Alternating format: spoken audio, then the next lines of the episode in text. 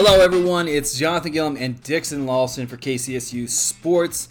It's our Sunday podcast, and it's week two of the month, and we're going to start releasing week two podcasts themed around our pro sports update. Since 2020 has changed everything, it seems appropriate we need to talk about all the pro sports, and this is one of the first times that pro sports are all happening at the same time. It's weirdly amazing, right, Dixon? It's it's truly it's truly a like a blissful moment. Uh, you know, to have all four sports kind of back in action at the same time. You get to see all these stars playing, um, and you're having great competition across the sports, and I think that's what's huge. Yeah, it's it's been really fascinating. So we're gonna break down what we've seen in the MLB, the NHL, the NBA, and the NFL so far. So all that is coming up next, and we're going to begin with the MLB. So, the MLB, in case any listeners were wondering how that season turned out, hey, shortened down the season to 60 games. And currently, we're in the Division Series playoff. Um, that's for the American League and, and, National League, and that's four teams, or excuse me, eight four teams, teams eight teams total. Yep. And right now, it's currently the Yankees, New York Yankees versus the Tampa Bay Rays, and the Yankees, as of right now, are down one to two. And it's interesting because the Rays, I feel like, have been really taking it to the Yankees in an underdog way, and it's catching the Yankees off guard. I've been I've been hearing a lot of buzz that Yankees are kind of shocked right now. Well, but that's happens with the underdog team, right? It doesn't matter what sport you're in or, or what you're playing if you're the underdog team, you have to bring the momentum and you have to kind of knock the big dog in the mouth. You have to get yeah. that first punch in, and that's exactly what the Rays have been able to do. And I think that's why they have a lead so far. We'll see if they can hold it out. And and I, I love the underdog, and I think it's a funny stat to mention. I'm going to paraphrase this because I don't know the exact decibel to the number, but the, the I saw the the list of the salaries battling. Now, the Tampa Bay, I think we're hovering around 60 million, is around that range. And of course, you have the Yankees upwards to 200 million, close to 200 million. I want to say it was like 156 or 56 million to like 189 million. That's a salary cap battle. So the uh-huh. Yankees are overpaid with monster stars, and the Rays are just this little guy that's trying to David take down Goliath. Kind of. It's it's gonna be. Well, that's why. Sorry, I didn't mean to cut you off, but that's why you, you gotta have a fixed salary cap. The one, the one critique I have about baseball is that you, if you have a ton of money in your organization, you can just you can pay for whoever you need, right? But that's why you love to see the Rays doing what they're doing and kind of upsetting the bigger, higher paid team. I have a I wish I had that one critique because I I, am, I feel the same way, but I forgot about that. I actually did a podcast earlier this summer about what baseball should change. But you brought that up, and I think that is great. I wish they had an even salary cap. I feel like baseball is uneven, kind of like college football is. All the good players go to the SEC and the ACC. Baseball well, I mean, is kind of. I don't know. They could have more of a salary cap. I don't know. You know what? kind of a. We need to come up with a solution so we can propose it to the MLB. This sounds like another podcast for another date. This oh, would go true. along with what I said. Just so everyone knows, the MLB's profits have gone up, but ticket sales are, are down. So at one point, that's going to meet, and they're going to start losing profits, and their ratings are down too. So the MLB is is a sport that's soon going to be on the decline. I'm predicting. So keep that in mind. So anyway, back to the playoffs. Braves versus the Marlins on the other side, of, and the Braves are winning two nothing. Two Florida teams. One is upsetting a big dog, and the other one's kind of put himself in the hole. And to go over to the, you have the Astros up on the Athletics two to one and then you got the Dodgers winning right now, um, and it's it's it's curious. the Dodgers beat the Padres six five, so they hold a 2-0 lead in the series. Yeah, so I'm curious if we're gonna have a World Series rematch against the the cheaters against the no. against I don't know, man.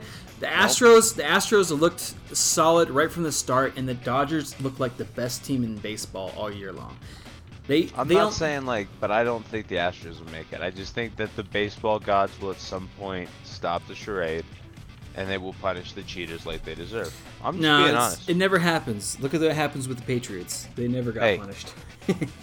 baseball gods and football gods are two different things. The football gods are only pleased by injuries, whereas the baseball gods are hopefully pleased by good stories.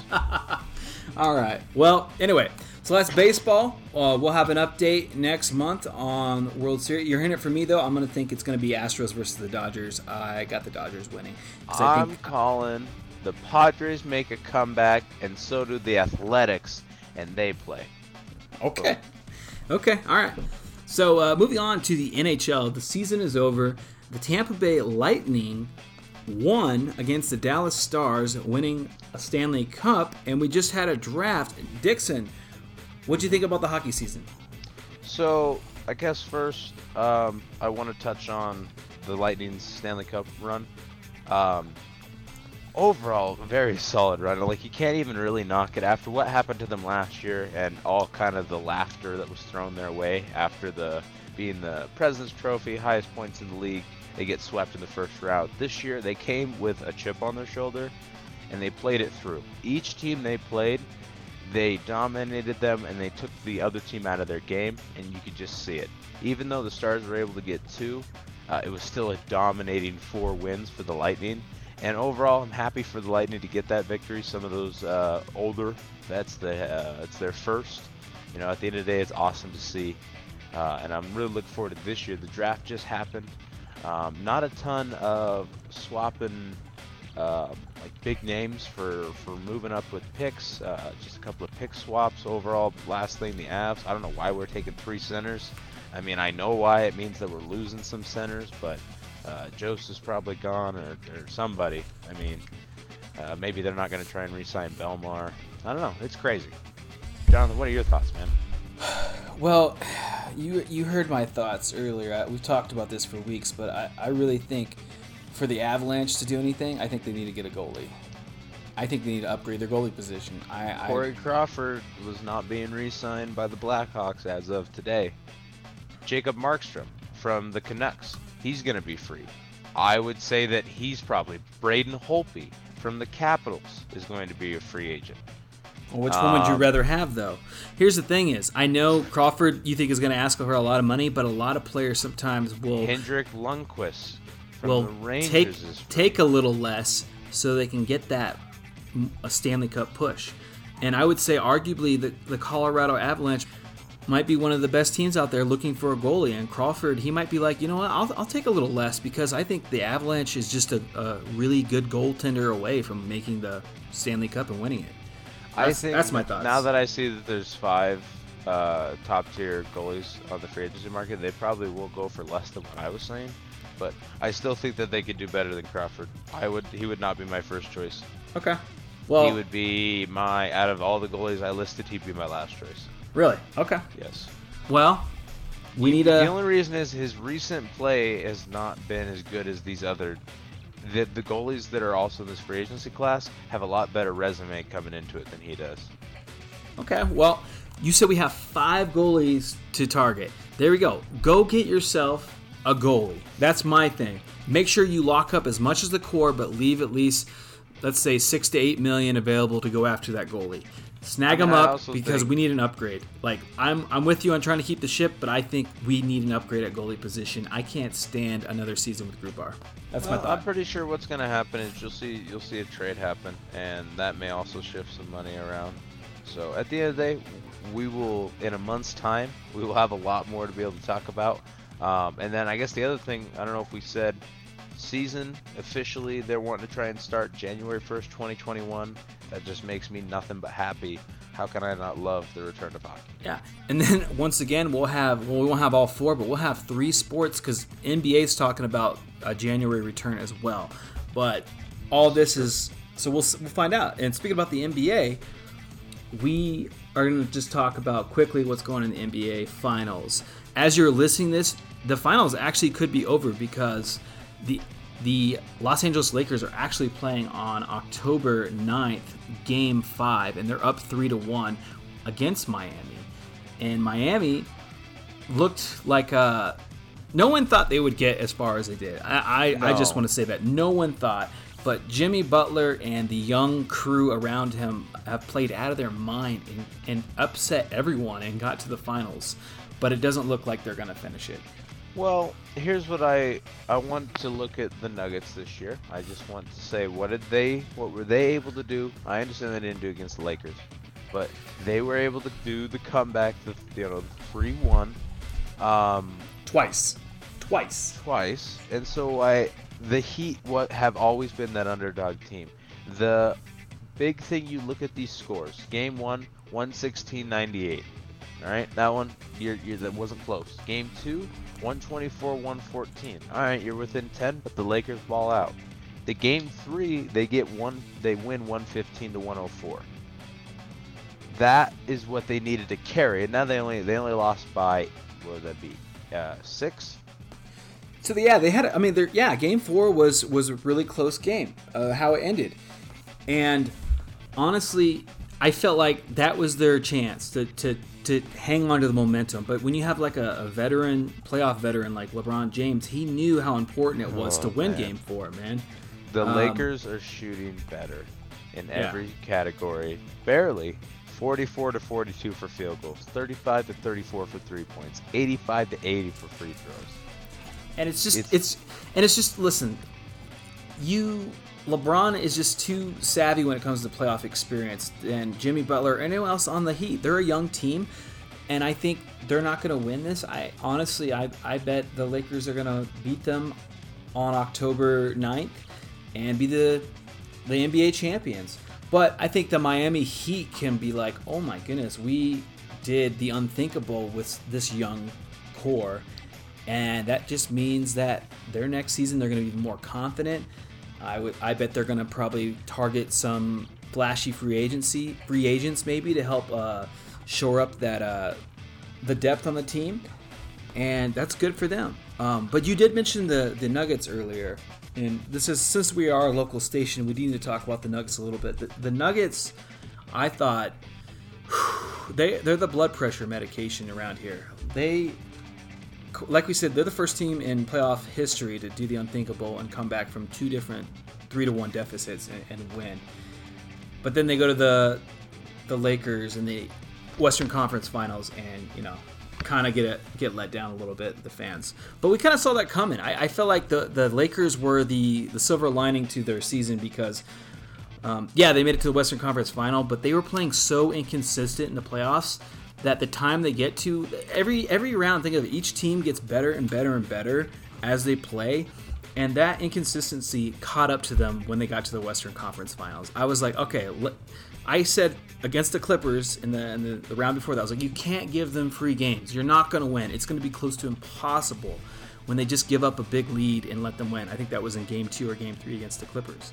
And then they finally they did the unthinkable twice and i'm just like all right at this point they're too inconsistent they're a young team and they're not going to win and, and they didn't but I don't, I don't know what you thought about about the Nuggets season. It was it was a great it was a great finish, but I think they're they're just real close away. Uh, I what I want to say about the Nuggets is that it's it's almost like they're kind of reminding me of the uh, Philadelphia 76ers.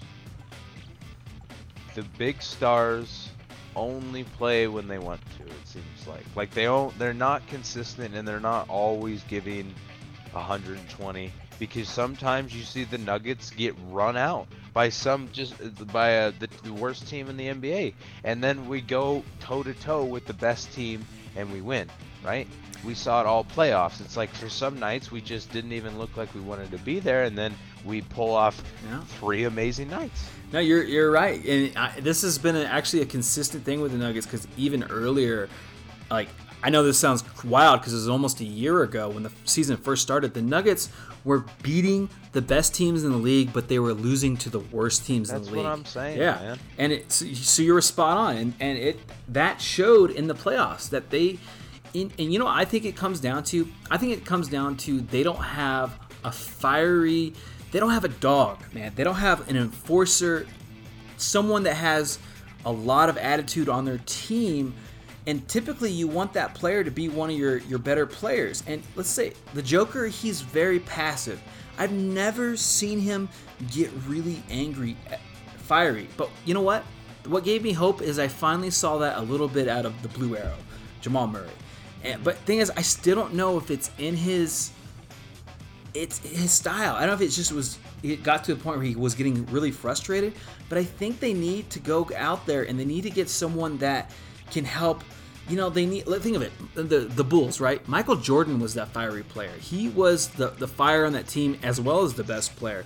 But you need someone that has the leadership capability on their team, and it, and it's just sometimes lead by example just doesn't always work. You need someone to be vocally a leader, and I just don't think they have that what would be big is if either A, they draft, or B, just one of the younger uh, players, like maybe even uh, Michael Porter Jr., um, just allow them to become that leader, right? Yeah. One, they step up and they kind of fill that role. That's what would be perfect because then nothing needs to change. I think Porter could be that player. I, he's already been very vocal on his, um, you know, outside of basketball stuff he's he's got pretty vocal press conferences. He's already kind of made some shout outs.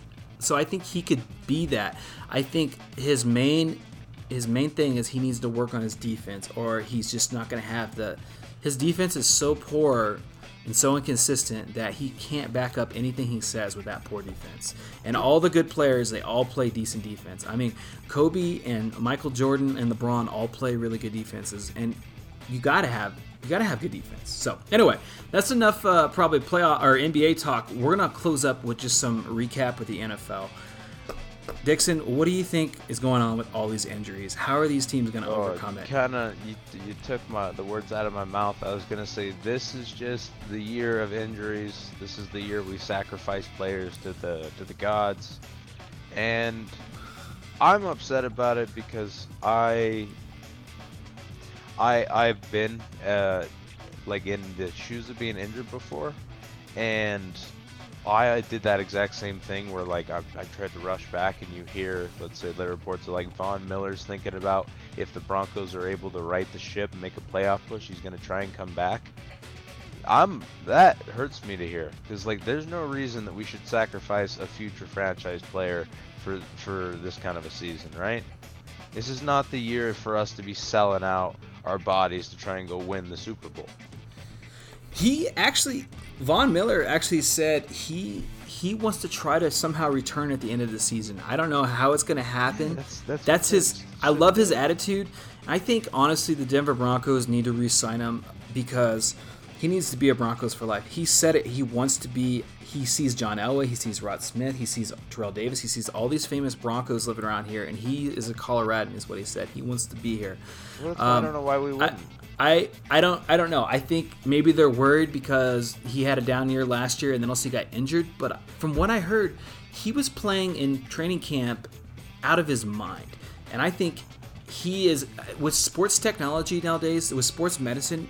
Older players now can stay better in shape because of the, the knowledge we know. So I think Von Miller, he can play upwards for a long time. We've seen even the older style players. Reggie White had a long career as a pass rusher, very old age, upper 30s.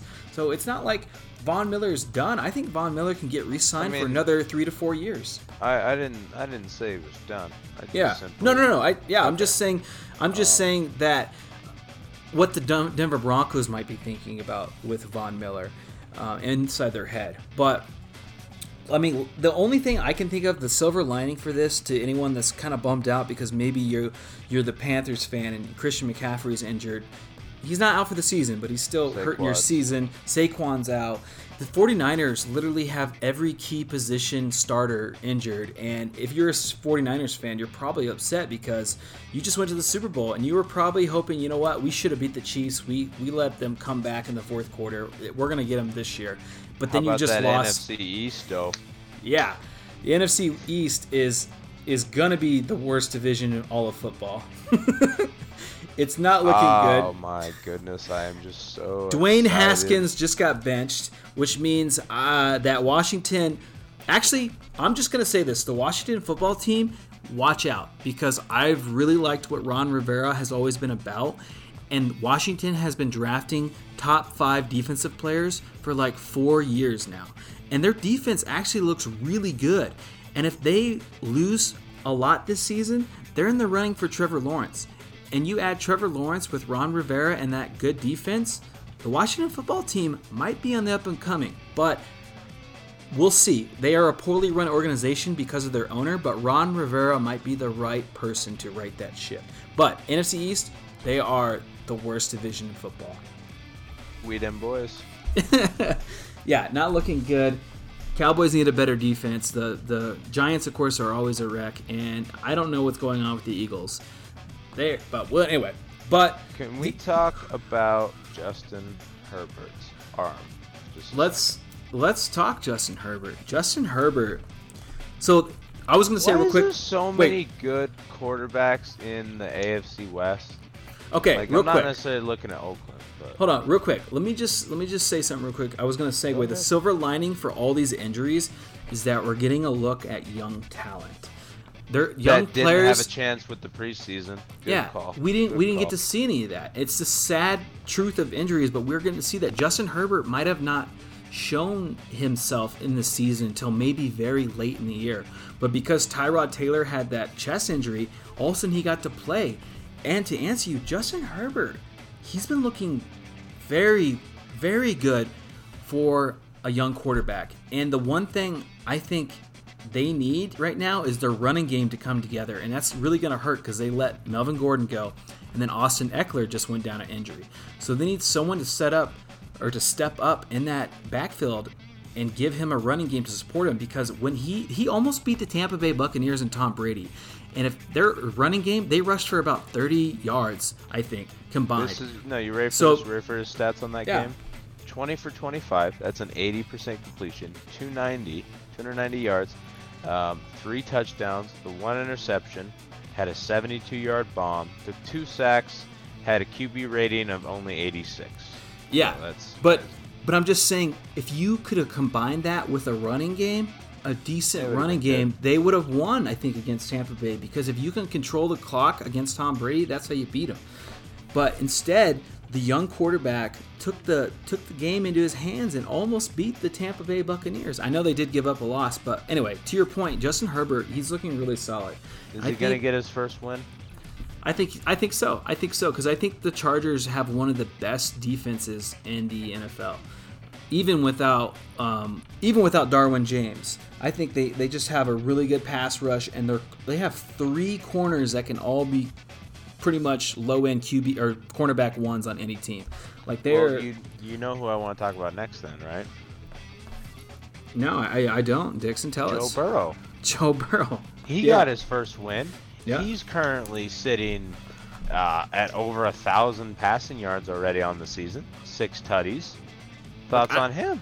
I think I, I just want to say with these young quarterbacks, right now they look good, and I think both Justin Herbert and Joe Burrow are gonna look they're gonna have great careers. But there is a week eight factor that everyone needs to consider. And that is it takes seven, eight, sometimes nine weeks for all this tape to get digested by defensive coordinators. And that's when they start looking at tendencies and they start to get to know the quarterback. And that's when they start scheming on that QB. So now I'm going to say in week eight, week nine, watch them to have a little recession and see how they overcome that because defense coordinators are going to pick up on that stuff and they're going to have some down games, but see if they can bounce back and then be able to develop new habits, new tendencies, and overcome that. That's how you know if they're going to be for real. But so, Joe Burrow's hitting his week eight this week because he's going up against Lamar Jackson and the Ravens. Yeah. So, and and we need to see them tested against a good team like Justin Herbert was against Tampa Bay. This is Joe Burrow's first big test. He's playing a really good team in the in the Ravens, and I think a win, a morale victory, is that you lose by one score to the Ravens. It's a it's a very good way I think to build his confidence. Like you're on a really poor Bengals team and you barely lost to a really good team. Or maybe they upset and surprise. I don't know. But Or they tie. I would love them for them to be the first team to go two, two, and two. that would be yeah. I, I don't want to see any. They need to take that out. I don't want to see ties anymore. I do think they should play through it. There's no reason that they can't play an extra 20 minutes. Yeah. Sudden death. Like Yep. Yeah, it's it's we, no more ties. We need we need W's or L's. That's it. True. Uh, but yeah, Joe Burrow though they need to go protect him. He can't take all those hits He needs to have a long career. The NFL needs to make a, a better job with their general managers at, at getting better pieces to protect their young quarterbacks. The court, the play, the ratings go down when these quarterbacks get hurt because the backup talent is just not as good. And quarterbacks that get hurt a lot, sometimes they get sick. Andrew Luck could have been an amazing. He's still an amazing quarterback, but his career got ended because of injuries. Because the Colts took forever to draft offensive line. Deshaun Watson has already been struggling with injuries. He gets hit all the time. We're seeing Joe Burrow take a lot of hits. Drew Lock's been injured twice these younger quarterbacks, you need to give them a great offensive line. So Indianapolis Colts now have an amazing line. Whoever, whatever quarterback gets the the privilege of taking over after Philip Rivers, you have, you're to get protected. So that's that's my thoughts on the young QBs. The the NFL is of course moving forward. I think the season's um, been pretty pretty decent. There is no home field advantage though. I will tell you couple that. Of, couple of COVID um, uh, outbreaks, but so far the NFL's handled them well, and I'm impressed, and I'm happy to see it. Yeah, we don't want to see everyone's like, please don't take football away from us 2020. And the NFL is a business too, and they don't want to lose their season, so they are being they're they're cracking down on it hard. They're making sure that the everything is taken care of. We saw that they they literally were like, all right, Titans, you're you're done for a bit. We'll reschedule your games. So I think they're doing a good job. We we want to hope that that was enough, and hopefully we don't see any more outbreaks on that because I, I don't know what's going to happen if we don't have uh, pro football for a couple weeks right in the middle of the season. That's going to make You'll me be just. all right. I know. You'll I'll, be okay. I'll be all right. I'm, 2020 has conditioned me for this, but it's going to hurt me really bad. Yeah, you you'll be okay. We'll make more podcasts. You'll be alright. You can just you can come talk your feelings out and be like, oh, I miss football, and it'll be great. Um, I- luckily, I have uh, recorded games on on my DVR, so maybe I can just rerun that, and you know. but yeah. Anyway, so there's our recap for the pro sports for week two of the month of October. We can't wait to hear, talk to you again. And for KCSU Sports, I'm Jonathan Gillum. That's Dixon Lawson, and we'll catch you next time. Have a great night.